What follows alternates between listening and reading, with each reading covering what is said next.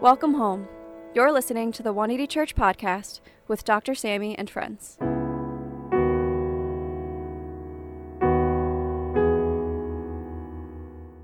Dr. Sammy D. Kim is a Harvard trained ethicist and co founder of 180 Church NYC.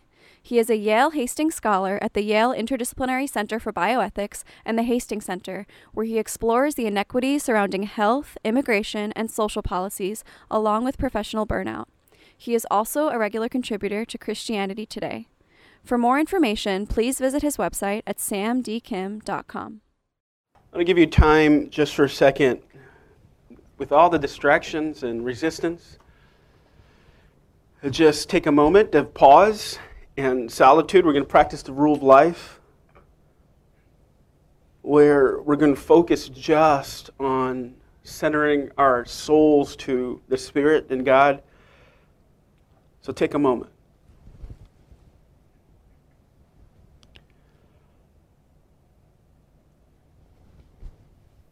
And exhale. Just let it all out. All the toxicities, anxieties, all the worries of today and tomorrow. And inhale the transcending presence of God. Waves of mercy, waves of grace. He sees you. He understands. The Bible says, Cast your cares upon the Lord, for he cares for you. All God's people pray. Amen. Welcome. Welcome, everyone who've joined us in person in the theater and those uh, watching us live on YouTube currently. We're so glad you joined us in different parts of the country and the world. Welcome again. So glad to see all you guys. Uh, we're going to go back to our series. Uh, I started a few weeks ago before the retreat a series on the fruit of the Spirit love, joy, peace, patience, kindness, gentleness, and self control. What it means more than ever in such a polarized world with so much social unrest and political unrest. How we are called to represent the Father's heart and the person of Jesus Christ to a post Christian world in the spirit and the advent of deconstruction and postmodernism. People uh, really want to know show me your faith rather than just tell me your faith. A few years ago, the New York Times featured by the sketch guy. I'm not sure if you guys read this segment of the Times, but let's put this picture up there. Um, they did a feature on what you call the imposter syndrome. How many people ever feel the imposter syndrome? Raise your hand if you feel the imposter syndrome. New job, you're at school, uh, you know, you just career, even marriage or a relationship, and you feel like people are going to find out I'm a fraud. Tell someone next to you, "Are you a fraud?" Because I am. and you're faking it till you make it and the sketch guy, uh, learning to deal with the imposter syndrome, created a sketch making something look easy, that domain, versus discounting, discounting its value. And somewhere between those two domains is the imposter syndrome. Sometimes in the age of social, when people make it look too easy, we, we feel discounted. That's not me. I can't ever associate with that. It could be, you know, a new mom. You look at this mom and they just look like they have no trouble in the world. They're like doing, you know, HIIT workouts and, you know, and, and these burpees, they look like they didn't have a baby. They have like an APAC, and, you know, and, and it's just like, you're there, you're a new mom, and you post, you know, trauma the post, and you just like you just feel like I'm fat, and what, like, what is wrong with me? You're a fraud. You can't be a mom. Or a student. Any type of case in our life. You're new at school. Everybody looks like they belong. They're glamorous. They're walking in the streets of New York, but you don't belong here. You know, the, the crazy thing is, they did a survey from all kinds of qualitative and quantitative studies, and most of everybody, about 7 billion people, feel imposter syndrome. Because we don't really explain the process of how something develops. And so, even our faith, a lot of times we feel like we're just fumbling through, faltering through. We feel like imposters. Am I a Christian or not Christian? You know, am I, am I, how am I in my faith? I don't think I believe. I believe. Those dark nights of agnosticism. You know, just like,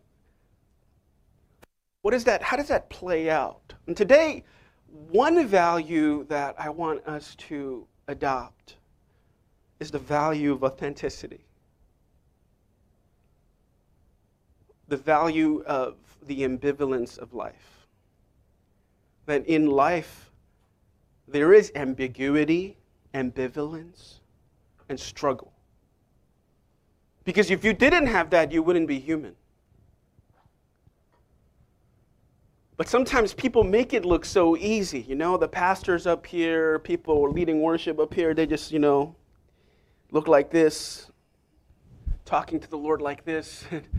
and it just, you know, it, it, just seems so easy that that can't ever be me. And, and the problem of the attractional model is that when you meet in church, you see everyone's best. best. You see their polished highlight, and you don't see their bloopers. Today, Paul in Galatians 5 shows us his bloopers, shows us the process of being formed into the image of Jesus. How the love, joy, peace, patience, the fruit of the Spirit are produced in a very interesting way. And I want to take us there. But let's read what Lewis says here about the imposter syndrome in just framing your faith from a biblical lens. This is what Lewis says The world does not consist of 100% Christians and 100% non Christians. There are people, a great many of them, who are slowly ceasing to be Christians, but who still call themselves by that name. Some of them are clergymen. Or things are not always as they appear. There are other people who are slowly becoming Christians, though they do not yet call themselves so. They are people who do not accept the full Christian doctrine about Christ, but who are so strongly attracted by Him that they are His in a much deeper sense than they themselves understand. Now, I don't know where you might be in your faith journey, watching online or present far, close, or somewhere in between. But genuine spirituality begins with something genuine. You have to start where you are in the process, in the journey. And that's what Paul snapshots in Galatians 5. Now, I think a good framework because Marvel, the Marvel craze taking place this weekend and last weekend, you know, and sometimes Marvel and the MCU does a better job than the church in showing frameworks of what things look like. So I want to use Venom as a lens to look through to explain and articulate the doctrine of original sin. We could use, you know, St. Augustine, but we, all could, we also could use Stan Lee and Venom. So let's put the picture up there. Because the tension in Venom and Eddie Brock, the symbiotic relationship that they have, is that Venom is a symbiote, right? He has a propensity, has no morality, no framework for what not to do, For him, he's a living organism. He wants. And Carnage is coming out soon, which I just bought tickets for my kids. Really excited about it. But in the trailer, uh, Venom and Eddie Brock makes a deal with their local deli store with Mrs. Chen, where you know Venom really likes chocolate, so he needs you know lots of chocolate. And in the trailer, it says, "Mrs. Chen, do you have the chocolate?" She goes, "We don't have the chocolate." And Venom says, "I am going to eat Mrs. Why not? And what you see there is a propensity toward something, a, a natural proclivity to consume whatever, whatever it might cost the object, no matter what, there, there is no frame of morality. And Paul frames the sin nature, what he calls in the biblical term, the flesh, as that. The flesh is in conflict with the spirit. And that's a good picture. Tell someone next to you, you everybody has a venom inside of them. You're like, really? Yeah. If, when we're unedited, our natural proclivity, which is different from captivity, but proclivity or propensity, whatever your natural law dispenses, everyone has this beast, if you're human, that you have. And that's what Paul's talking about. And a lot of times in Christian spirituality, we, we take this meticulous form and we tell people not the process, but the end, the goal. You got to walk in the Spirit. You got to be loving. You got to have joy. Everybody look happy. Right? And there are books about how to look happy. Seven things to think positive about your life. And all your problems will go away. But I know principles are nice, but life doesn't work that way.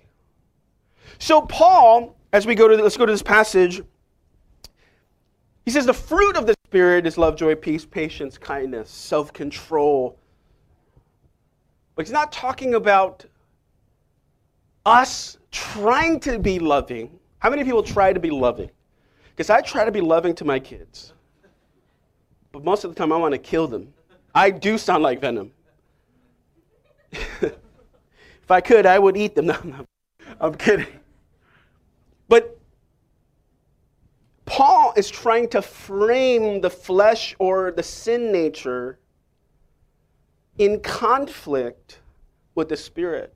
And a lot of times we don't really explain that conflict well in the church. Therefore, everybody sees a polished version of spirituality and says, Well, I can't identify with that. So they just pretend or try to act that way without really doing the work beneath the surface. Paul, in this, in this letter to the church of Galatia, doesn't do that. He lays it all out. So look what he says. So, I say, walk by the Spirit, and you will what not? Gratify the desires of the flesh. For the flesh desires what is contrary to the Spirit, and the Spirit what is contrary to the flesh. And there's the word. They are in what? Let's say that again. They are in conflict with each other. What does conflict look like? Like that. That's what conflict looks like. It's not one or the other, it's the in between space of the left and right, right? They are in conflict with each other, so that you are not to do whatever you want. But if you are led by the Spirit, you are not under the law. Meaning, it's supposed to be conflicting. But a lot of times we're ashamed of the conflict. You're like, I, I'm the only one that feels this way. I'm the only one has these desires. I'm the only one that has this proclivity. I, I'm inherently flawed. A lot of us growing up in the, in the Korean church, Asian American church, had to find out ourselves what sexual desire was all about. No one told us this proclivity is actually given to us by God until my dad told me about it. put this picture up here.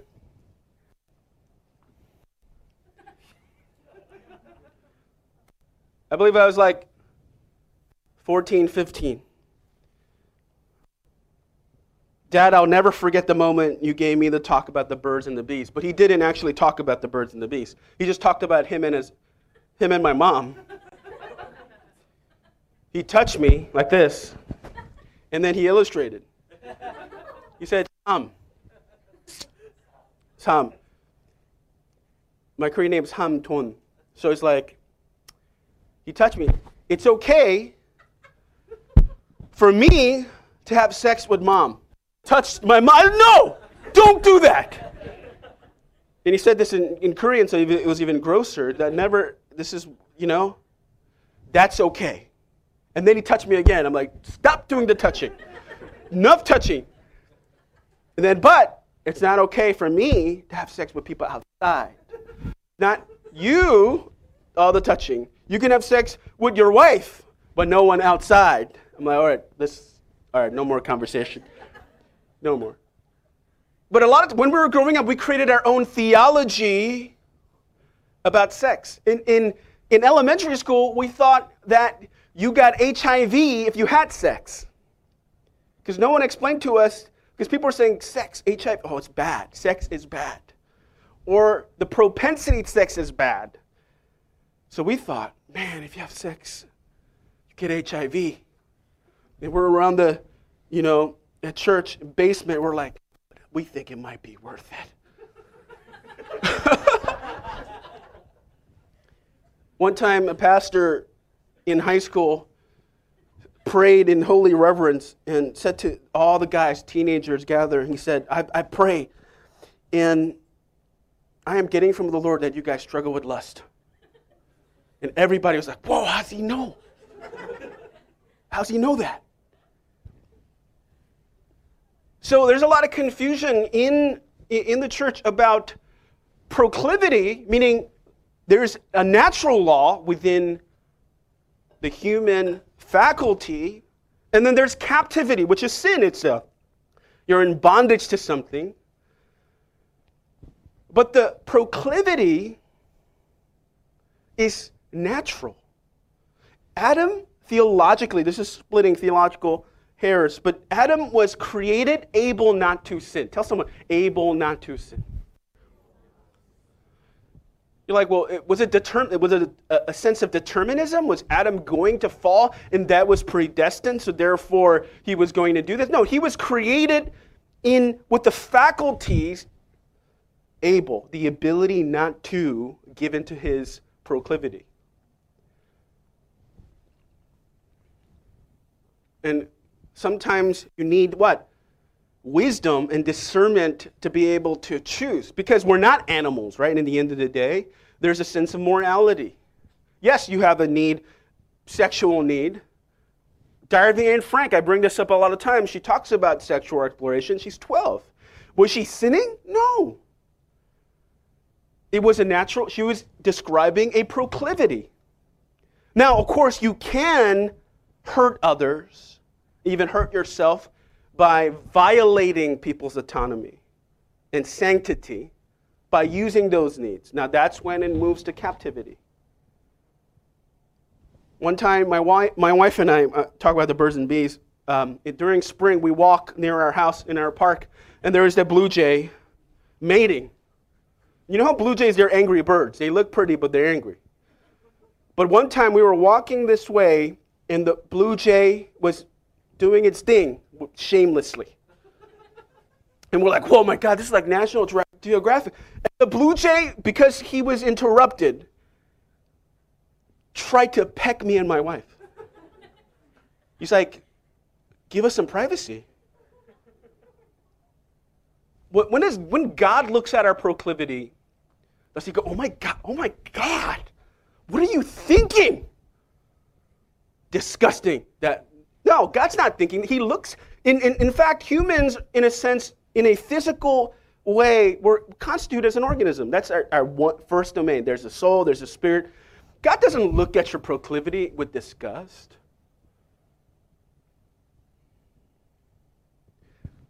And if you really want to be formed, even saved, I'll talk about salvation in a minute, but, but formed in the image of Jesus in a genuine way, meaning your life really changes. You're not pretending, it's not dogma, it's not trying to appease the tribal uh, part, affiliation of Christianity that you grew up with. But if you really want to be formed and let the Spirit come in and produce the fruit of the Spirit, it has to start from that place. It, a confession, an honest confession. Hey, I have these proclivities.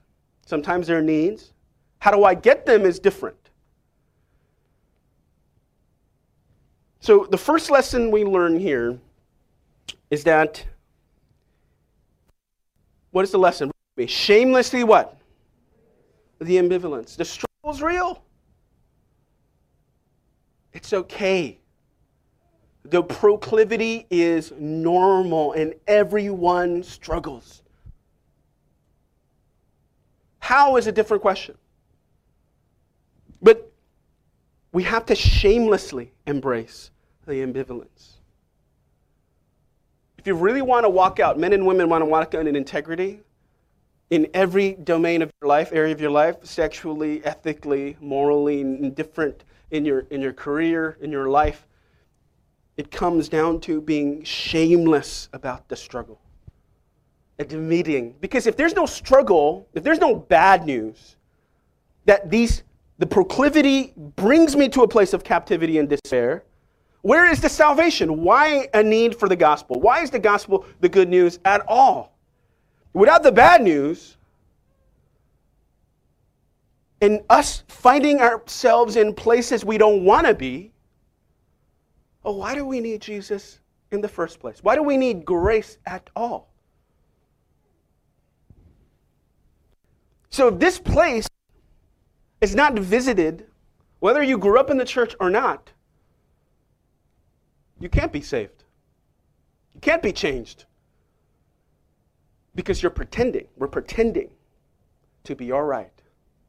We're pretending not to struggle. So I want to give you permission today and freedom to know that you're not alone in your struggle, in your proclivity. You're not alone. It's normal. And I pray the Spirit would help you embrace that. That's the beginning place where the gospel meets us, where Jesus meets us, and the cross meets us. Let's move down.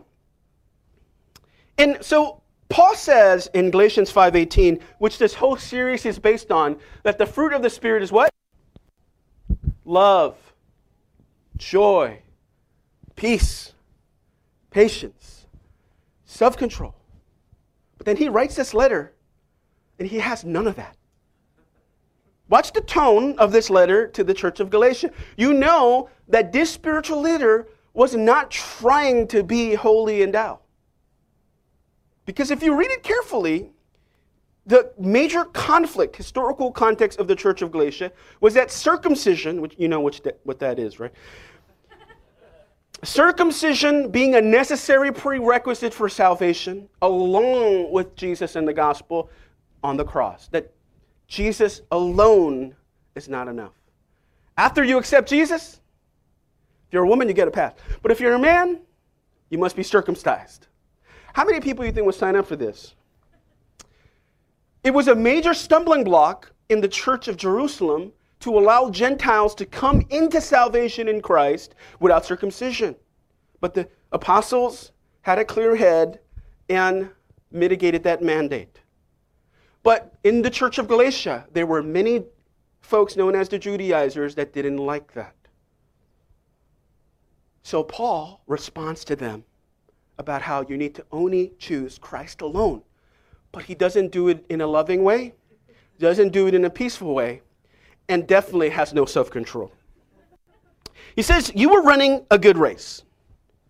Who cut you on you to keep from obeying the truth? The kind of persuasion does not come from the one who calls you. A little, a little yeast works through the whole batch of dough. I'm confident in the Lord that you would take no other view The one who is throwing you into confusion, whoever they may be, will have to pay the penalty. Brothers and sisters, if I'm still preaching circumcision, why am I still being persecuted? If, if that case, the offense of the cross has been abolished. As for those agitators, I wish they would go the whole way and emasculate themselves. Read verse 12 again. You know what he means, right? That's not loving, that's not peaceful, that definitely has no self control. This is the apostle, someone we consider the greatest Christian of all time. He says, That's not something I would wish, wish on my worst enemy, maybe. Paul here is not embodying what he is saying to the church of Galatia. Why? Because he's not pretending to be the Savior. He's not pretending to be something he's not. And it starts with spiritual leadership on. If we act like we have no weaknesses, then everybody assumes the goal of Christianity is to eliminate weaknesses and become perfect, which is anti gospel. The gospel message is offensive whether to the secularist humanist or even to the Christian trying to earn their salvation, because in the end, the punchline is there is no way you can save yourself. And that's offensive. There's nothing you can do. Tell someone there's nothing you can do. There's nothing you can say, there's, no, there's nowhere you can go to become the hero of your own story in the gospel message. And that's what's really offensive about it. Someone who thinks they're actually good, morally good. I'm good. I'm a good person. Really? I've seen venom in you many times. And so, one of the things, as I read the church, when I read Galatia, one of the things I adopted as a value in our community and in my own life is that when I'm genuinely feeling something, I do not try to control it for the sake of pretension or try to look better. And so, the, what's the second lesson we learn here? Read it with me. Authenticity, always what? Religiosity. Even what? Even when it makes you look worse. Be in the moment. Okay, don't kill anyone. I'm not giving you license. My pastor said, I could be venom. I'll eat you. I heard it in the message. Captivity is different proclivity. Okay, I'm just saying, have some discernment here. But even with and and uh, with, with anyone, I try to be authentic as possible with myself. So at a restaurant that I go to often tries to jip me. And for example, if a chicken sandwich is supposed to have the usual two patties, and I get one patty. A lot of times, people assume that a minister is supposed to turn the other cheek. Thank you. You know, be nice. But I refuse to do that. It doesn't matter who's there. And you're like, well, shouldn't you be a good example? Yeah. My example is people need to know who I really am, and I am not the hero of my own story. And that doesn't mean giving me the license to do insidious things, but to be sincere as possible for people to know there's no ambiguity. And I say this who are the heroes in my story? Like, oh, he needs Jesus. One time when we had a campus in Staten Island, we had guys play basketball. We're starting a new basketball ministry in, in, our, in our church. And we, we used to play basketball as an outreach, and afterwards, all the guys used to go eat. And uh, one time, Danny, he was our, one of our new members there. Now he's one of our head greeters, and um, you know, and uh, you know, and there were 20 chicken sandwiches that we ordered, and they only gave us one chicken each. So I lifted up all the bread, each one, and I told I told the waiter to come, the manager to come, because I, I know them. The, the guy at that restaurant calls me Johnny for the last 10 years, 20 years. I, could, I don't have the heart to correct him. But, but I lifted up all the chicken sandwiches. I said, no, this is one, this is only one patty. Come on. You know it has two each. And Danny was a new member, and he was, you know, he was looking. Oh, he was, calm down. He was like, calm down. What are you doing? We're a church. Aren't you supposed to be like, yo, you know, it's okay. You're supposed to like, you know, turn the other cheek or be a normal person, not go crazy. I said, well, I wasn't cursing. I was just saying, hey, this is wrong. They brought us, you know, I think 20 more chicken patties, and we had a feast putting them back on. Uh, you know, was a little commotion.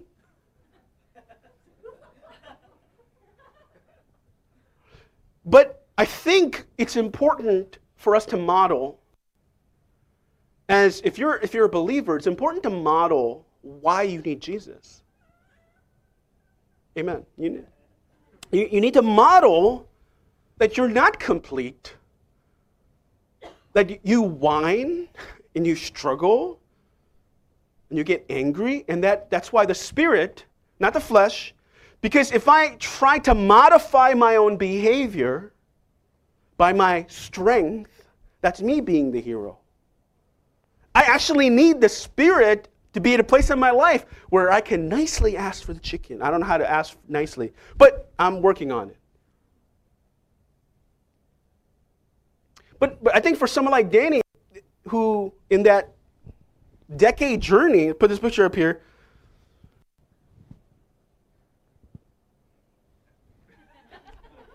We did a movie with him called Beyond Lost.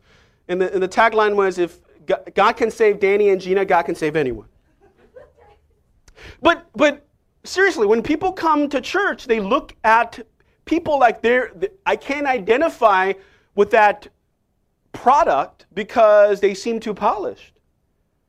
But for Danny, he was like, and then he thought about it. He goes, you know, I'm going to stay at this church. I want two patties all the time. But what that started was an honest assessment of what the gospel does. Where you need to begin is that Jesus saves me where I am. And if that process is not clearly communicated and articulated, then the only reason why people want to, sometimes I hear about how the gospel should be represented is you need to be the perfect person. You need to be the model citizen, the glorious doctor. I prayed before I went to surgery, and God gave me peace.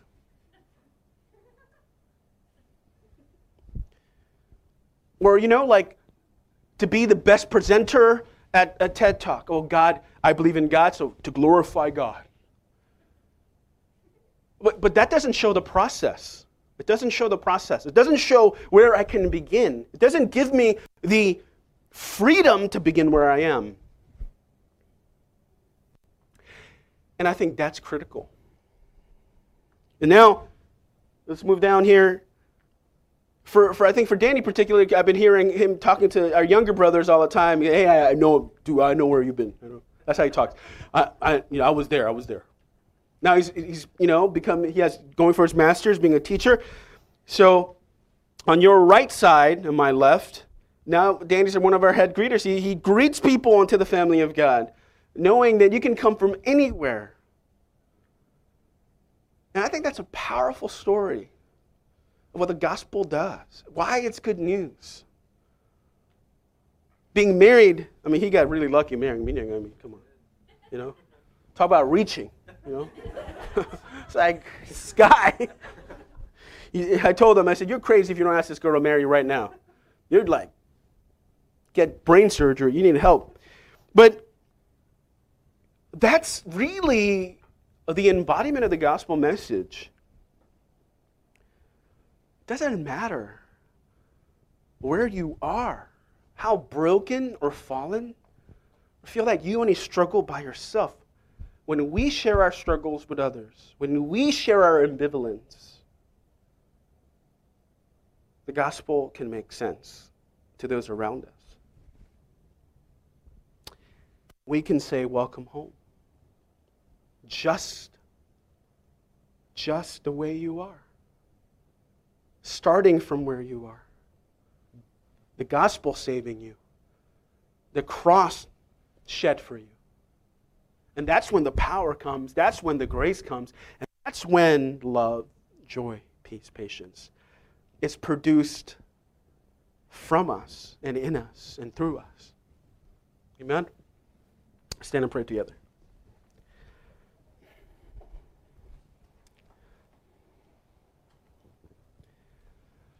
Will you lift your hands with me to the Lord today?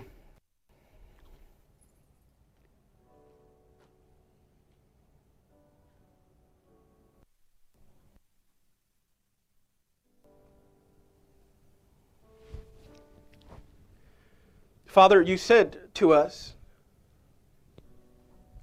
that your power is made perfect in our weakness. Not our strength, but weakness.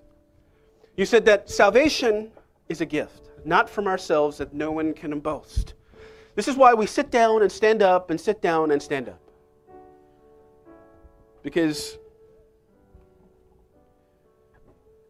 we're boasting about His strength in our lives. We're boasting about His mercy in our lives. We're lifting our hands because of His glory in our lives. Because in our weakness and brokenness and darkness, He is our strength.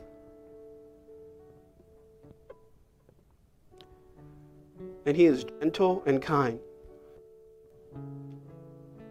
And the proclivities that we have that we feel ashamed of, Christ understands. And then He works in us.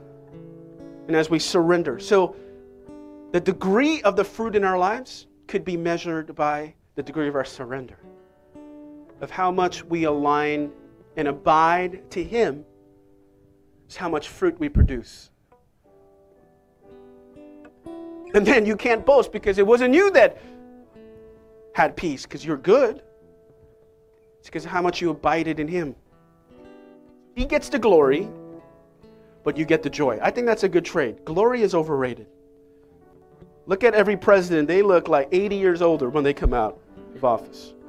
Forget glory. Let's take the joy. Let's give Jesus the glory and let's take the joy. Is that a good trade? Right now. Let's make this our prayer.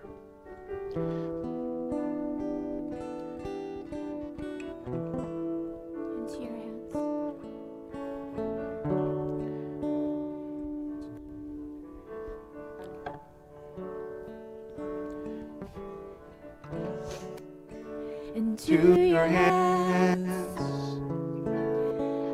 Commit again with all I am for you, Lord.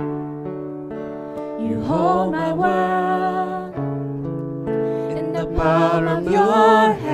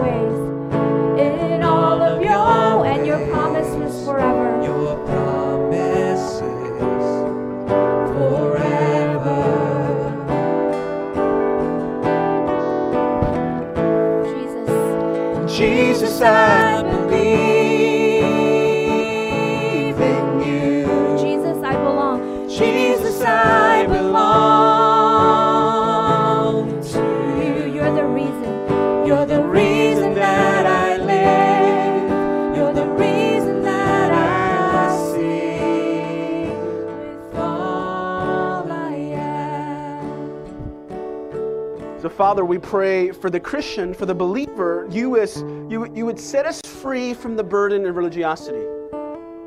Because religiosity eventually kills burns out and brings to a place of despair. The most insulting is that we can never say we're better than someone. Which sucks, right? I mean, why'd you get the letters after your name or your bank columns? Or why'd you move to New York if you don't want to be better than people? than everywhere they live, especially California. No, I'm kidding. Um, I mean, when you embrace the cross, you can't say you're better because you're coming from a place of weakness. You're like, Jesus saved me, Jesus can save you. He's the best. That's insulting. Hey, I can't boast about my things, my accomplishments. They, they, all the crowns come tumbling down before his feet. And so it brings a sense of humility, if we're being honest. And that's the place where grace, begin to, grace begins to take its stride. When the love of God begins to be poured out. And that, that's when, before we know it, we're loving others, not in our strength, but His. That's when we have self control. That's when peace comes. Imagine that as a witness to those struggling with their own proclivities, their own maladaptive thoughts, and own despair. That's good news, isn't it? And for those who are seeking or in the verge of deconstruction of your own faith, oh, good. Now, if you doubt, it's not you, it's not your faith that saves you, it's Jesus' hand that will save you. It's His grace that will bring you home. Doubt is necessary, deconstruction is necessary. It's not our morality or our belief that saves us, it's His grace. And for those of us that are out of bounds completely morally, well, no, God can ne- never inherently love me or accept me. You don't know the things I've done or the things I thought.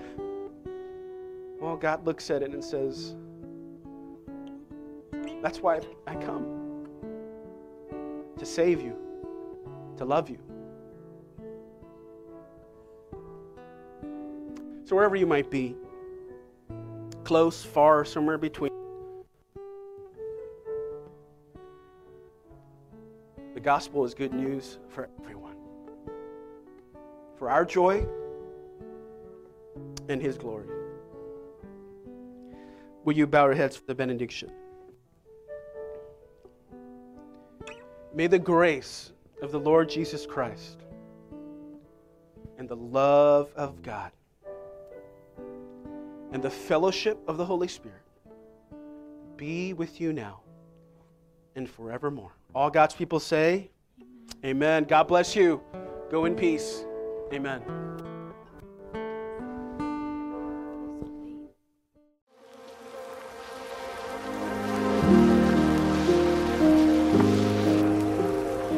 Hi everyone, my name is Minyoung. I'm a member here at 180 Church, and we're so glad that you were able to attend today's service with us.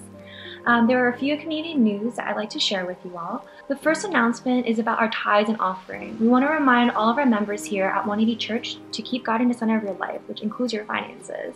You guys can do so through the online payment methods shown on the screen. You can give through Venmo at Church 180, Zelle and Chase QuickPay at offering at 180church.tv, or if PayPal is your preferred method of giving, you can head over to our website at 180church.tv where there is a link to donate through PayPal.